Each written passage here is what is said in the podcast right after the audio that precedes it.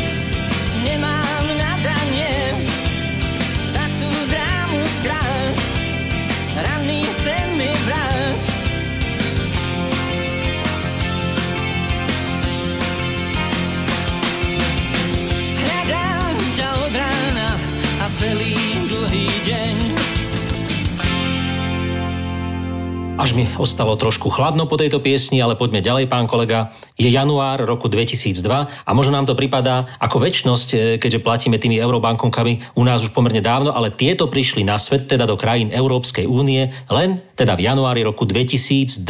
Takže je to presne 20 rokov, koľko tieto obeživá fungujú v našom európskom priestore a môžeme nimi platiť. No a u nás ak si na to spomínate, mnohí naši poslucháči, sme tieto bankovky a tieto mince s veľkým očakávaním a s veľkou otvorenou náručou vítali na 1. januára roku 2009. Veľké oslavy vtedy boli, z bankomatu vybrali prvé bankovky vtedajší politici, no a tešili sme sa z toho. Potom prišlo to zdražovanie, ale to už je iná pesnička. No a možno e, sa netešili z takej skutočnosti z 1. januára v roku 1982 fanúšikovia legendárnej švedskej skupiny ABBA, pretože v Štokholme naposledy vtedy vystúpili, takže aj takáto smutná hudobná podobná udalosť. No ale poďme teda s tým januárom ďalej. Ja tu mám také zaujímavé informácie z hodovokolností z 3. januára, len samozrejme s iným rokom a konkrétne v roku 1521. Práve v tento deň pápež Leo X exkomunikoval Martina Lutera, poslal ho teda preč z tej katolíckej cirkvi.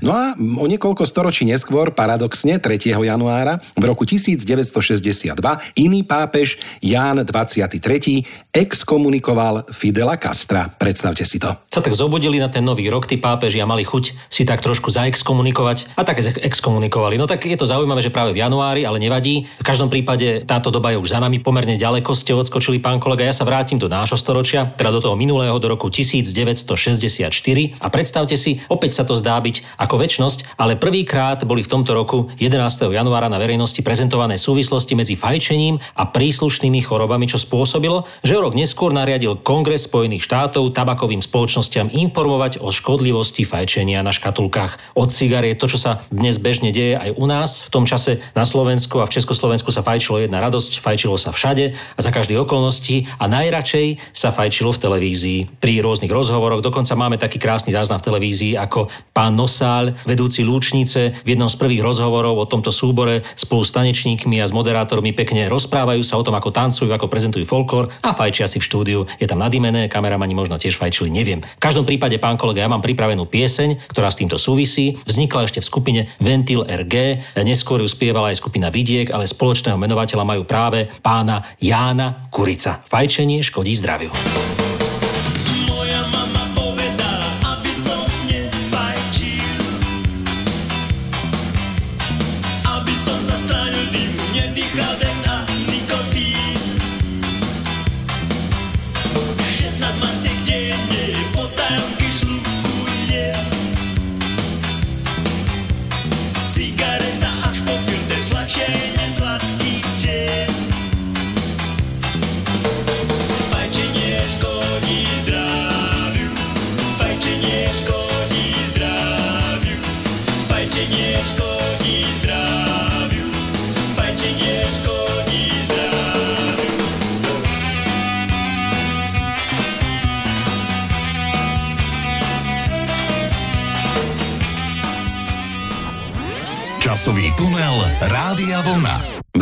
Tak pán kolega, známa pesnička, krásny hit, fajčenie naozaj škodí zdraviu a dá sa povedať, že už je aj teraz možno nemoderné fajčiť. E, nakoniec sme e, si zvykli na to, že sa už chodí fajčiť vonku, že málo ktorej krčme alebo reštaurácii si môžete po obede zapáliť. No a keď sme už pri Jankovi Kuricovi, tak musím povedať v mojej obľúbenej rubrike Narodenie úmrtie, že má narodeniny v januári, konkrétne v tomto roku sa dožil 60 rokov, takže prajeme všetko, všetko najlepšie. No a poďme k ďalším známym menám, ktoré sa narodili v januári. Spomeniem napríklad e, Milana Zimníkovala, známeho slovenského moderátora, Marian Varga, Anton Pavlovič Čechov, Elena Čepčeková, americký herec Paul Newman, e, skvelý český herec Jiří Lábus, Ondrej Nepela, slovenský krasokorčuliar, alebo Federico Fellini, Elena Kaliska, slovenská kajarka, e, rodačka zo Zvolená, pozdravujeme takto takisto na diálku a všetko najlepšie. Marian Hosa, skvelý slovenský hokejista, Joško Golonka, krásne narodeniny oslávil aj v tomto roku. No a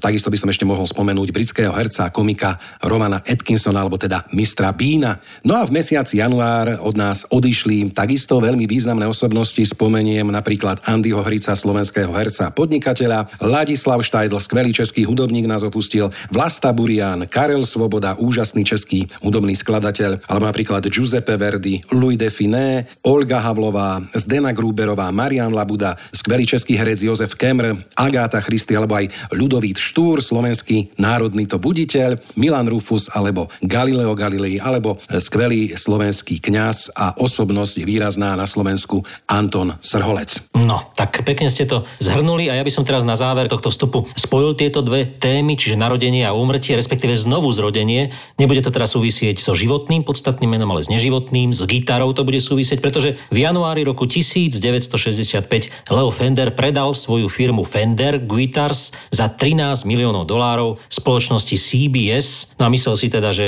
týmto pádom svoju spoločnosť E, podpory, aby teda produkovala viacej gitár, aby bola ešte atraktívnejšia pre trh svetový. No, krátko s ňou aj spolupracoval, navrhol pre ňu e, gitaru Mustang, ktorá ale nezaznamenala nejaký veľký úspech u muzikantov. Postupne, čo teda gitary Fender vyrábala spoločnosť CBS, kvalita týchto nástrojov klesala, neboli už také populárne medzi muzikantami, netvorili taký dobrý tón, ako spomínali niektorí muzikanti, už to neboli tie staré dobré Fenderovky, až teda v roku 1985 prišlo to znovu zrodenie, kedy dovtedajšie vedenie vedenie Fenderu na čele s Williamom Schulzom a Danom Smithom odkúpili spoločnosť od CBS a vznikla tak nová spoločnosť Fender Musical Instrument Corporation a tá opäť vrátila na trhy a do povedomia všetkých muzikantov značku Fender. No a pán kolega, keďže sme už pri tých muzikantoch a muzike, tak spomíname na toho Ladislava Štajdla, ktorý nás teda takisto v januári opustil a spomeňme si na jeho krásnu pieseň, nechcem povedať, že jedinú, pretože mali ich viacej, ale tú najznámejšiu zvučku zo seriálu Skoušky z dospielosti z roku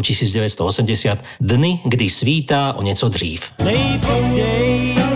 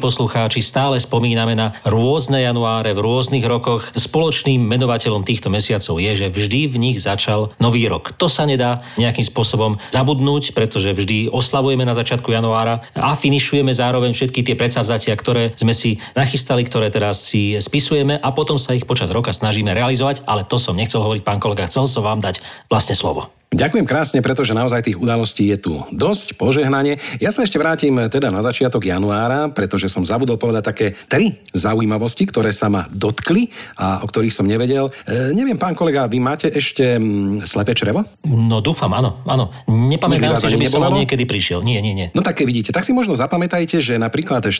januára v roku 1885 sa konečne ľuďom mnohým uľavilo, e, keďže bola vykonaná prvá úspešná operácia Apen appendixu, e, ktorú vykonal doktor William Grant, takže od tohto dátumu sa začalo písať to obdobie, kedy teda ľudia možno na to nemuseli umierať, áno, ale už sa začalo to aj operovať, takže to je informácia o slepom čreve. Alebo napríklad 4. januára takisto, ale v roku 1847, kto vie, ako by dopadol americký svet, keby Samuel Colt nebol predal svoj prvý revolver vláde Spojených štátov amerických. Čo poviete? No, mnohí by možno, že dlhšie žili, ako by som bol povedal, ale zase neboli by tie tie westernovky a nikto by nenosil tie kolty proklate nízko u pasu. Presne tak. A ešte zostanem trošičku v Amerike, pretože to som tiež nevedel, že až tak neskoro sa stala takáto udalosť. 14. januára údajne v roku 1943 Franklin Delano Roosevelt sa stal prvým americkým prezidentom, ktorý počas svojho úradovania, predstavte si, letel lietadlom. Tak neviem, ako vtedy po tej Amerike chodil, či chodil nejak ako autíčkom, precestoval alebo vlakom, alebo loďou, neviem, nerozumiem, ale v každom prípade aspoň takto hovorí história.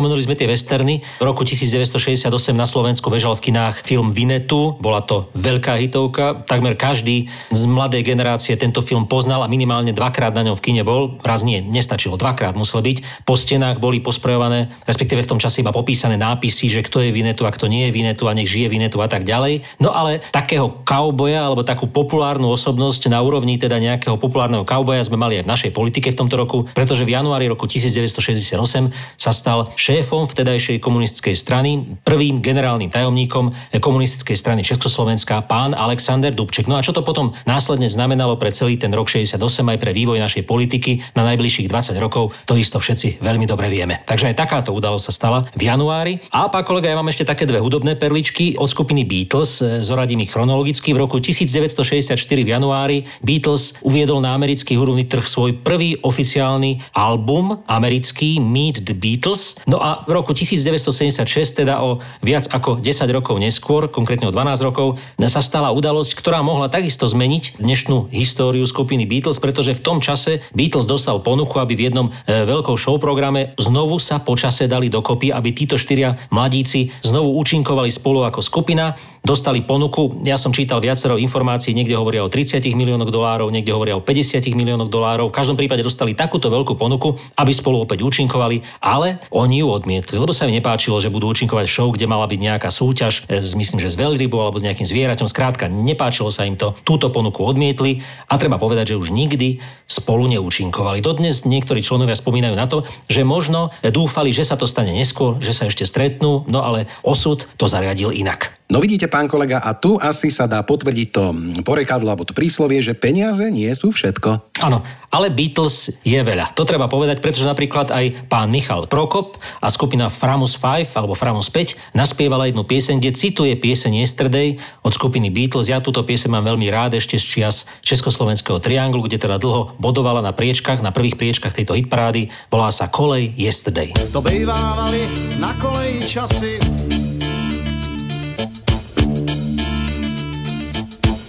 Ráno začal večírek.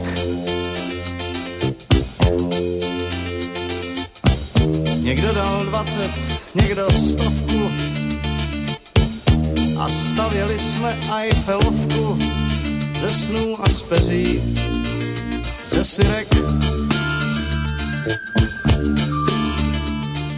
To tenkrát ještě rostly holkám vlasy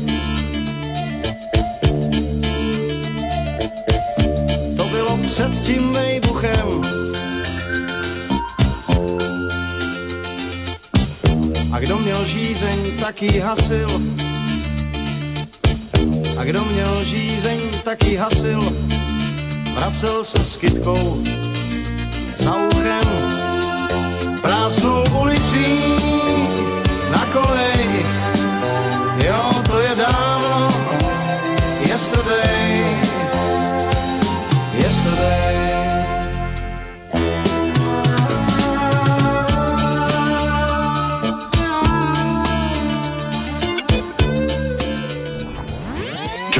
tunel Rádia Vlna. Pekne sa nám to rozbehlo, pán kolega, stále spomíname na udalosti z januára rôznych rokov. A teraz sa zastavím pri 21. januári, pretože je to síce na mňa netypické také technické okienko alebo technické správy, ktoré ma zaujali. V roku 1899 automobilka Opel vyrobila svoj prvý automobil. V roku 1911 sa uskutočnili prvé preteky Rally Monte Carlo, ale taká tá hlavná a možno už pre mnohých poslucháčov známejšia informácia, že v roku 1900 1976 sa uskutočnil prvý komerčný let nadzvukového Concordu. Určite si mnohí poslucháči aj vy, pán kolega, pamätáte e, to lietadlo takým s tým Taký ten nosom. zakrivený, alebo- zakrivený ňufák som to volal vždy. Áno, s takým Áno. ňufáčikom. Ale neviem, či ste vedeli, že to bol vlastne spoločný projekt Francúzska, Spojeného kráľovstva. Dohodli sa na takejto spolupráci. No a 15 rokov ho údajne vyvíjali, tento stroj, až kým ho zaradili do tej letovej služby. No a až do jeho nešťastia v roku 2000 nedošlo, predstavte si, v jeho 27-ročnej prevádzke nikdy k nejakým tým väčším nehodám či problémom. No a treba povedať, že ešte taký fakt, že cez Atlantický oceán ten let trval približne 3-3 až pol hodiny. Rekord bol dokonca niekedy 2 hodiny 53 minút. Letová výška bola 15 km po štarte s maximum 18 km. Takže aj takýto bol 21. január a nadzvukové lietadlo Concorde. No aby ste si nemysleli, že len vy máte technické informácie o januári, tak ja mám informáciu z roku 1926, moja srdcovka samozrejme, pretože v tomto roku v januári sa uskutočnila v Londýne veľká udalosť, prvé televízne predstavenie Predstavenie hovorím preto, lebo to ešte nebolo vysielanie. Išlo to o predstavenie, kedy mašinka, ktorá by sa dnes sotva dala nazvať televízorom alebo televíziou, dokonca e, to bola mechanická mašinka, kotúč, ktorý rotoval, v ňom boli veľmi dômyselne umiestnené také štvorčekové otvory a tie postupne vykreslovali na matnicu, v strede bola žiarovka, ktorá svojím spôsobom interpretovala ten televízny signál, ktorý do nej išiel, blikala v istom rytme a na tú matnicu premietala riadok po riadku rôzne svetelné obrazce. Tie dokopy vytvorili prvý televízny obraz. No a potom až v roku 1928 sa uskutočnil prvý transatlantický televízny prenos Londýn, New York. No a samozrejme, okrem toho sa vyvíjala už aj farebná televízia, bol skonštruovaný tzv. noktovízor, prístroj na nočné videnie, pracujúci na základe infračerveného žiarenia. Čiže aj v tomto e, smere mal január výrazný vplyv na súčasnosť. No a myslím, že pesnička, ktorú teraz budete počuť, až taký vplyv asi nemala, pretože si ju mnohí nepamätáte. Ja mám dokonca takú myšlienku v hlave, že si ju nepamätá nikto okrem mňa, pretože som ju našiel v relácii Triangel takisto, kedy si veľmi dávno skupina Video spievala pieseň o čom inom ako o televíznom seriáli. Nevadí mi, když je venku parno, náladu držím nad normál. Slunce ať jen si klidně pálí, na další díly čekám dál.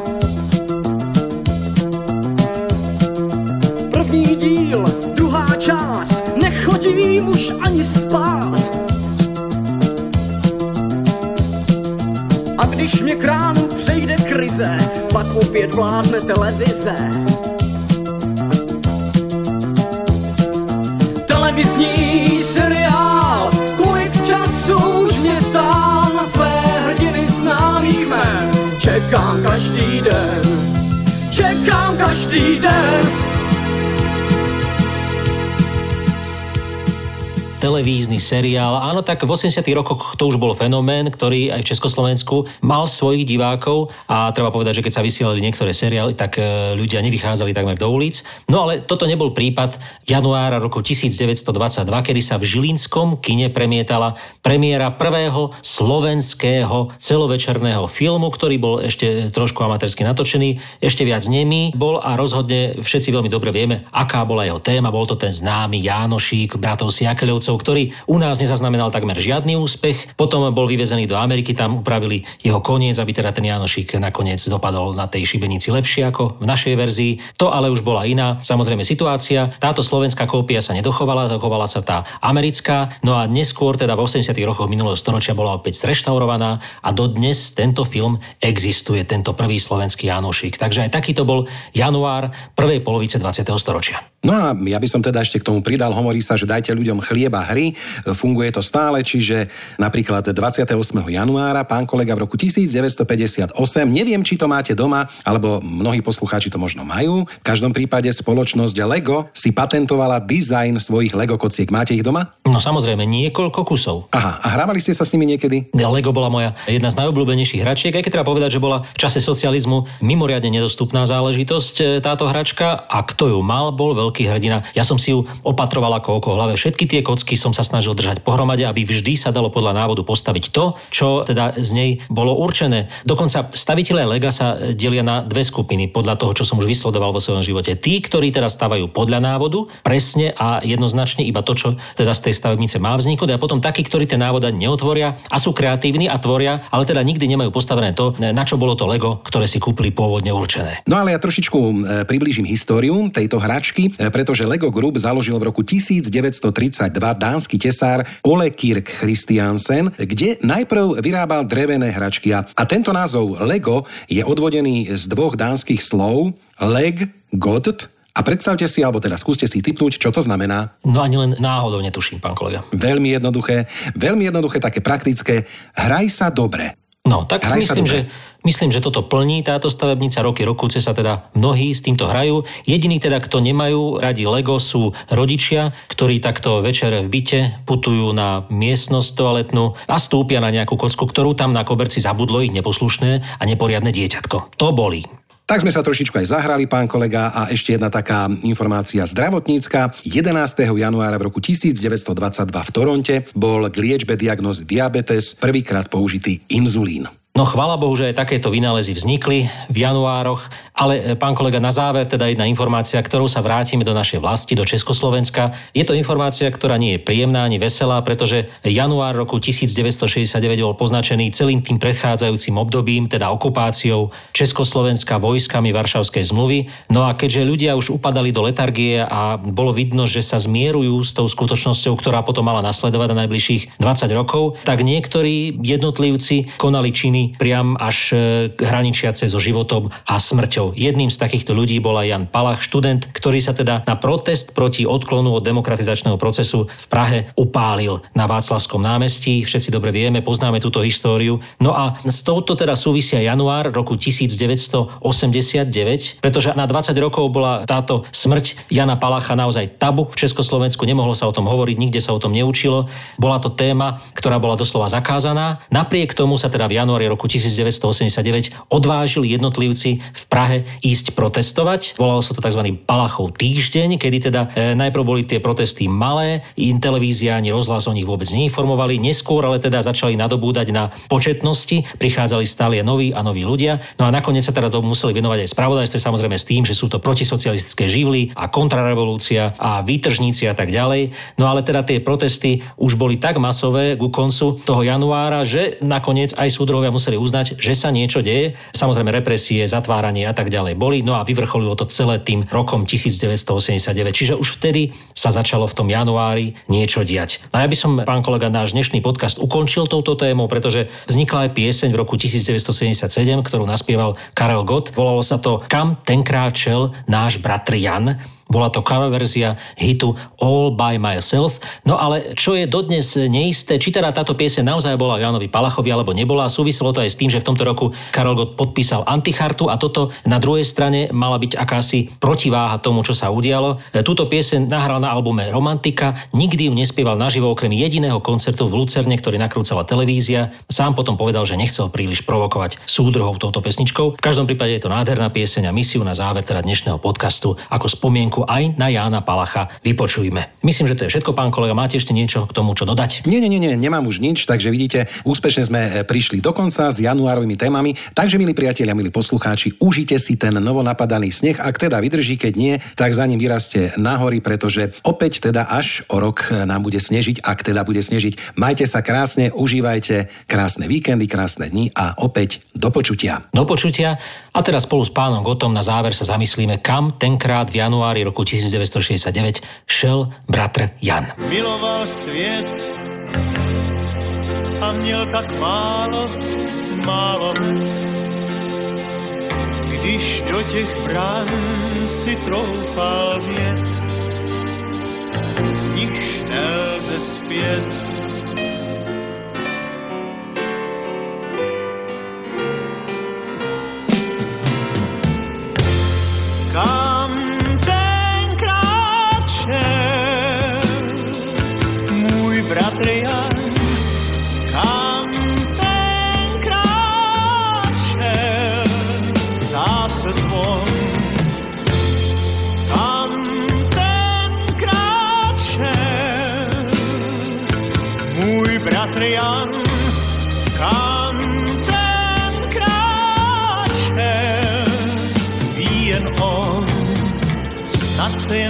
les, aby tak líp tam z hůry schlít, čím jsme si přáli dříve být.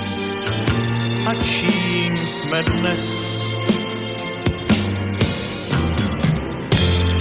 Kam ten kráče, můj bratr